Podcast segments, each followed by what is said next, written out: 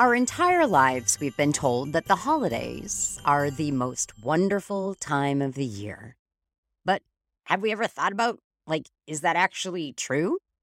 And if it is, why? Welcome to episode 72 of This Shit Works. I am your host, Julie Brown, and today we are discussing is it the most wonderful time of the year? Or is it just the least miserable?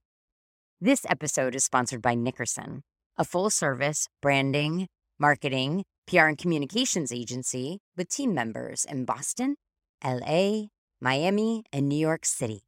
Visit them at nickersoncos.com. Welcome to This Shit Works, your weekly no nonsense guide to networking your way to more friends, more adventures, and way more success with your host, Julie Brown. Here we go.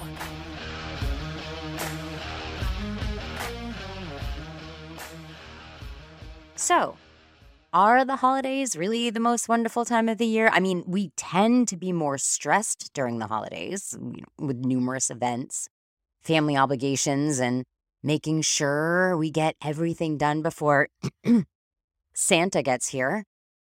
Not to mention that the holiday season also ushers in colds, the flu, and likely other diseases, especially this year. Additionally, there is severely reduced daylight. Currently, my days are bookended by darkness. I wake up in the dark, and by the time I head home from work, it's dark. But even with all this, an American Psychological Association study found that nearly 80% of people reported that they were positive and happy during the holidays. One explanation from a Washington Post article is that we tend to experience holiday induced euphoria at this time of year. The article wouldn't go so far as to say the holidays are the most wonderful time of the year, but that there's pretty good evidence that the holidays are the least miserable time of the year. So, if the holidays are the least miserable time of the year, is there a most miserable time of the year? Well, yes.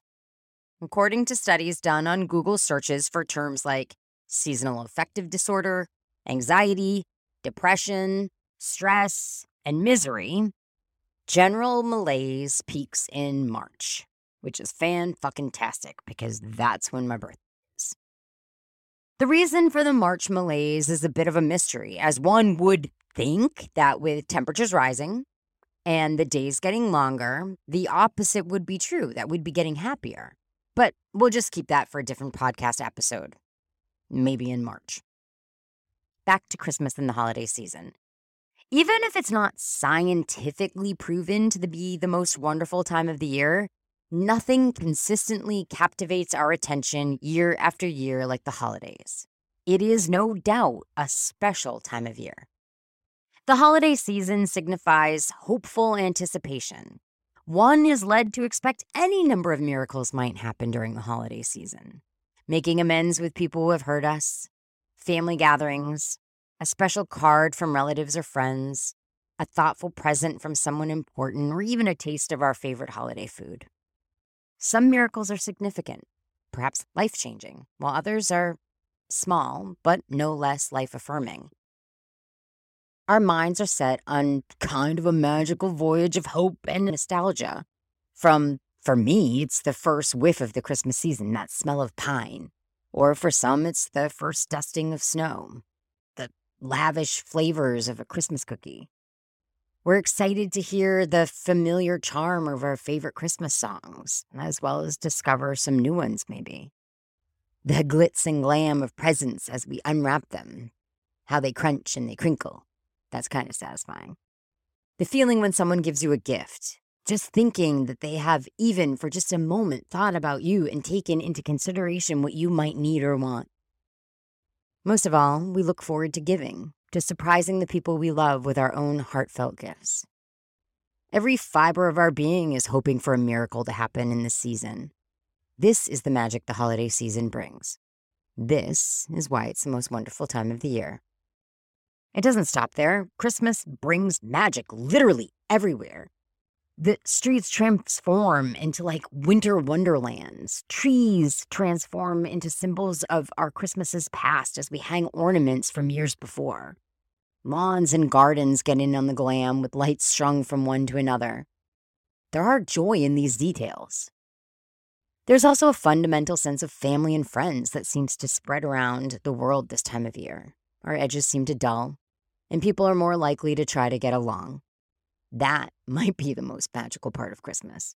It brings people together.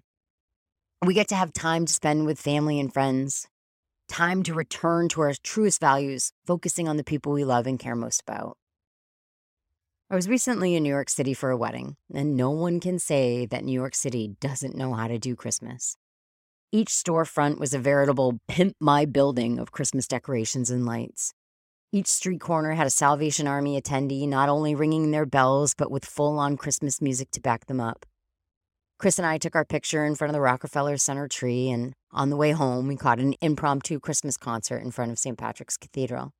It was indeed magical. Did the streets smell like piss? Did I overhear one guy yelling at another to go fuck himself right there on the sidewalk? I sure did. All that stuff was still there, but it was magical just the same. So maybe the lesson going forward is to better acknowledge the small wonders all year round and minimize the effects the less wonderful stuff has on us. Are you ready for this episode's cocktail? It's called the Holly Jolly Christmas Citrus Cocktail. That's a mouthful. It's a mix of vodka, Saint Germain, and fresh squeezed winter citrus juices, which either, which you know, it would be like a clementine or blood orange. I love blood orange, so that's what I used. All of this stuff is mixed together and then topped with ginger beer, and if you want to be extra festive, like pomegranate seeds.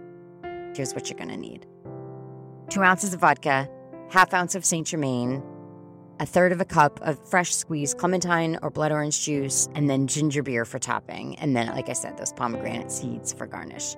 So fill a cocktail glass with ice, add the vodka, elderflower liquor, and the clementine juice, top with ginger beer. Add the pomegranates and thyme or mint.